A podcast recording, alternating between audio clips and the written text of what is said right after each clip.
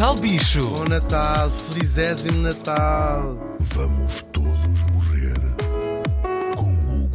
Aposto que no Natal passado nunca imaginaram que estariam vivos neste Natal. Até Então, perderam. anos atrás, Opa, onde é que já isso vai. Pois é, nós começamos mesmo por desejar aos nossos ouvintes um felicíssimo Natal e esperamos que a maior parte das pessoas que nos estão a ouvir agora estejam a ouvir em podcast, não é? Claro, por amor, amor de que Deus, é tristeza. Natal. Quer dizer, ou tristeza ou Mas- muita alegria. Uma Exatamente. noite que se prolongou. Tal e qual. Ou então, para as pessoas que estão a ouvir em direto e que já levantaram o cu da cama esta hora, o nosso obrigado, porque seguramente têm profissões que são importantes no Natal e que estão a trabalhar. Oh, é verdade. Ou se calhar são só uns calões, estão a ouvir rádio. Também pode ser. Uma espécie de castigo.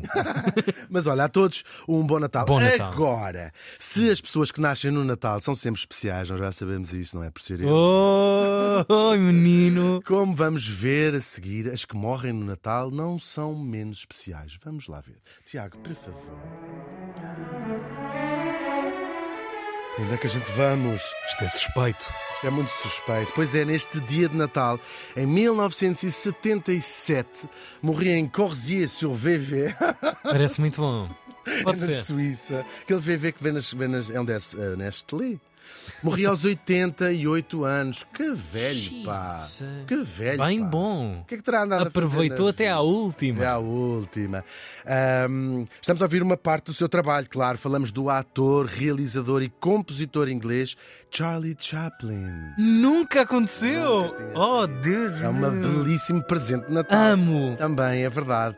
O Charles Spencer Cha- Chaplin nasceu em 1889 em Londres. Portanto, nasce ali, já não vou dizer no olho, mas ainda durante a época vitoriana. É engraçado, uma figura que depois atravessa. Uhum. Quase que nos chegou 77, claro. Mas é, é, de facto, nasce ali naquela Londres ah, vitoriana que nós imaginamos terrível. Sim. Aliás, ele teve uma infância péssima. Os pais eram ambos ahm, artistas, eh, Uhum. com, com sucesso, tanto também como o pai, mas gente que vivia com muito pouco dinheiro. Ou gastava muito ou não. Enfim, a, infância dele foi mesmo marcada. Decadente, não é? Decadentista. Sim, por, por uma miséria grande. Uhum. Tanto faltava do dinheiro dos pais, depois a, a saúde da mãe, ele também perde o pai relativamente cedo. A mãe tinha uma saúde mental muito, muito instável, eh, foi internada várias vezes e ele ainda passa duas vezes por um orfanato. Enfim, mesmo uma história de Charles Dickens, se lesse, dizia que exagero. Parem. Exatamente. Basta. Isto É boa essa agora. Essa agora não foi boa. Please. Sim. Ele vai se estrear aos 5 anos de uma maneira muito especial. A mãe que cantava ahm, está no palco e tem, estava muito doente da garganta e tem, não sei se uma fifa, mas começa a não conseguir cantar. O público começa a fazer. E alguém sabia que o miúdo tinha muito- era muito talentoso, atirou o tu. Charlie Segue. Segue, segue. ao palco e ele lá vem substituir a mãe a fazer um número qualquer com uma criança, não é? Ah, e a- Aos uma gracinha, uma gracinha, exatamente. E depois vai continuando sempre a, mostrar um talento enorme, como não podia ser de outra maneira. E aos 12 vai entrar na sua primeira produção a sério, como entertainer, não é? Cantava, dançava, fazia aquelas coisas todas. E vai começar uma carreira que no início do século, logo a abrir, ah, estamos mais ou menos em 1910, Uhum. ele já é uma das grandes estrelas inglesas, muito miúdo mesmo, muito Impressionante. miúdo. Muito miúdo. Para teres uma ideia, há uma história engraçada em Inglaterra, em 1915, já ele tão famoso que fazem um concurso de sósias. Sabes, lookalikes. Sim, sósias sim, sim, sim, sim. Já vi isso em fotografias. Claro, ele é uma figura Já vi isso em reconhecível. fotografia. Mas isto ainda era antes dele criar a sua famosa Sim, sim, sim. Charlot, como nós chamamos cá Charlot, que no fundo é só Little Trump, é como se chama em inglês. Mas já vamos lá. Estamos em 1915, há um concurso destes lá em Inglaterra e ele. Devia ser uma pessoa muito divertida, resolve concorrer e ficou em terceiro lugar. De si próprio. Ninguém sabia que era ele. Ninguém sabia que era ele. né? Oh, E ele foi, ficou em terceiro lugar e foi para casa a olhar para o primeiro, que era mais parecido que ele. Exatamente. Isso é incrível.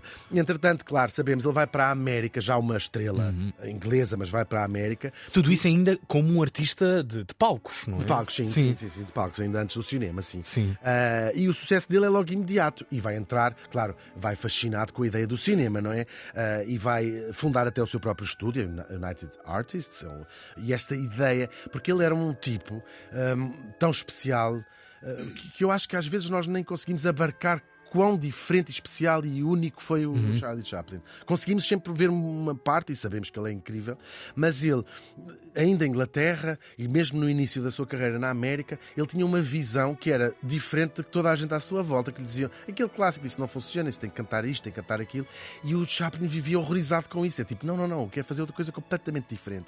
E então o sucesso inicial na América vai deixá-lo rico, e ele de facto fez muito, muito dinheiro, e vai permitir-lhe uma liberdade criativa total, a que ele nunca se uh, torceu, nunca se quebrou, Sim, sim, sim, perante sim, isso. E esta ideia de conseguir criar o seu próprio estúdio, no caso a United Artists, aquele UA que nós vemos em todos os filmes, víamos claro. porque já, já não existe, ahm, vai ser eh, uma, a sua grande liberdade e, e que deixou-nos a sua grande herança por causa disso e não ter alguém que os partilhasse. Ele vai se lançar nos filmes mudos, também é o que havia, e vai criar esta sua personagem eterna e quase património da humanidade, que é o Charlot, que se chama em inglês simplesmente o Pequeno Vagabundo, de Little Tramp, ahm, mas que cá chamamos Charlot, copiado dos, dos franceses. No Brasil, por exemplo, é o Carlinhos, tem esse- esses nomes pelo mundo todo, e é uma figura como muito identificável, não é? Os pés de lado, a bengala, o bigode, o chapéu, é? roto, mas é, de facto, aliás, é preciso dizer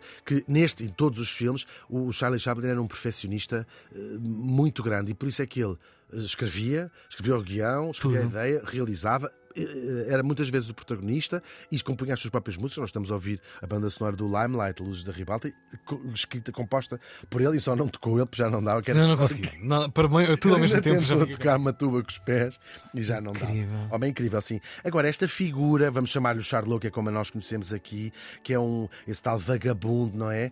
Ahm, era, no fundo, quase representava o underdog, não é? O- Uhum. Os lixados da vida, numa altura em que uh, a classe operária vivia pessimamente, quer dizer, estávamos a criar, este, o capitalismo estava a Esse, nascer. esse, esses Ele vai- conceitos estão a nascer, não é? Estão a nascer sim, e ele vai criticar muito estas ideias do Ford, que criou a linha de montagem. Ele tem um filme sobre, sobre isso, tempos modernos, onde ele faz aquele. Esse- a inutilidade de apertar uma porca, enfim. a é- ridicularização da. é o- tudo, tudo, sim, sim, sim. Portanto, aquilo é um herói, um anti-herói, um trapalhão, um...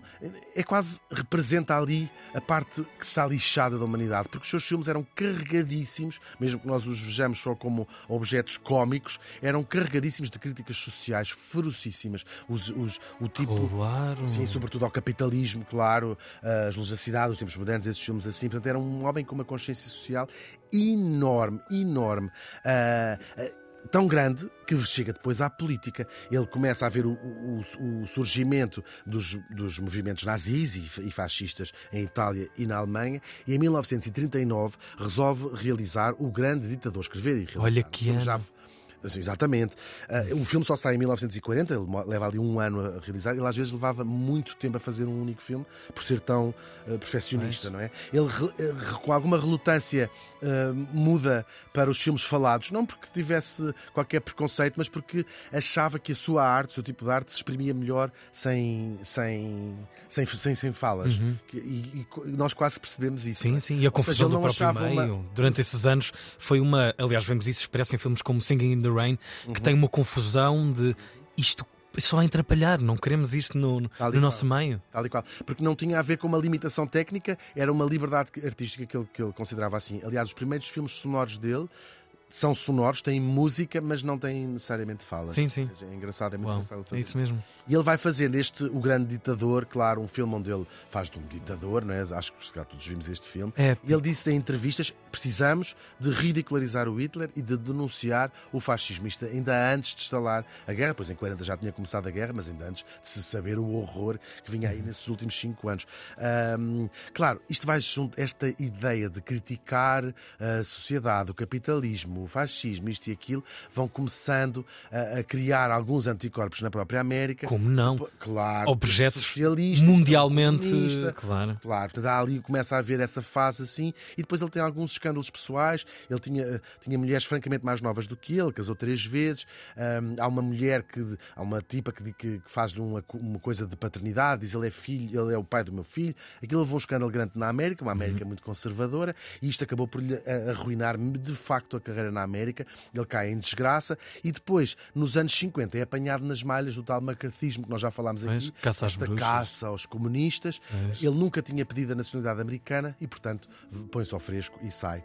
uh, da América, onde vai nunca vai voltar uma vez, penso eu que na vida, não sei se, teve, se voltou outra. Ele vai viver para a Suíça com a sua terceira e última mulher, Ona O'Neill, acho que toda a gente sabe, a filha do Eugene O'Neill, uh, que vai ser mãe dos seus oito filhos ele já tinha mais, mas de, de oito filhos têm juntos, uhum. incluindo a atriz Geraldine Chaplin, que também toda a gente conhece, que é bastante parecida com o pai, graças a Deus.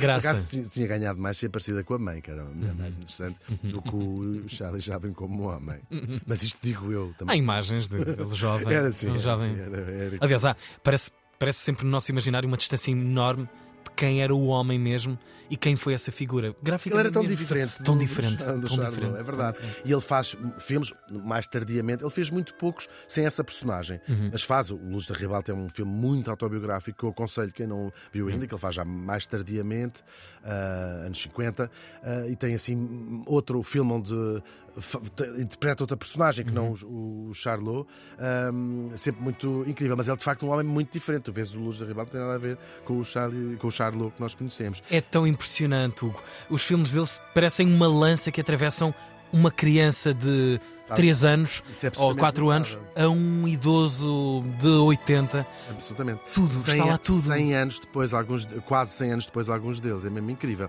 Depois, a América vai fazer as pazes. A América depois faz sempre as pazes. Claro que remédio. Com uma super estrela destas, como não? E chamam-lhe em 1972 para receber um Oscar de carreira, disseram eles, pela sua contribuição para tornar o cinema a forma de arte do século XX, que é uma coisa, um statement incrível. Ele fica a pensar: será que vou, será que não vou, uh, porque eu tinha vindo magoado com a América, não é? De 20 Mas... anos antes, há 20 anos não ia à América, não é? uh, por aquela perseguição, por ser supostamente comunista, é, essas coisas todas. Mas vai, uh, ele vai, ainda cheio de vontade de fazer filmes, mas já muito frágil e bastante uhum. doente, mas resolve ir lá, apanhar um avião e lá vai ele. Um, depois homenagearam de facto com esse Oscar de carreira, que se junta aos, aos seus outros quatro Oscars, e é muito comovente, está no YouTube se quiserem vê-lo, muito velhinhos. Uhum, uh, o público vai aplaudi-lo de pé durante os incríveis 12 minutos, é um recorde, uh, é a ovação mais longa dos Oscars, 12 minutos. Pá, bolas, ele é o cinema, não é? É mesmo, é tal e qual isso. Porque a, a, a juntar aos. Vamos lá fazer as contas. Vamos fazer as contas. Ele estreia-se com 10 anos em 1899 e retira-se em 1975. São 76 anos de carreira. Ou seja, 12 minutos a juntar a 40 milhões de minutos em que ele foi aplaudido pelo público de todos os cantos do mundo. Em boa verdade, 40 milhões de minutos é imenso tempo, parecendo não. Isto já há 15. Já, às vezes dizem, às vezes dizem é muito, é muito, Hugo. É que, e aliás, como ele foi apresentado nessa noite de gala em Hollywood, ele não contribuiu para o cinema, ele não faz parte da história do cinema, ele era, como disseste muito bem, o cinema. O Charlie Chaplin morreu faz hoje 46 anos.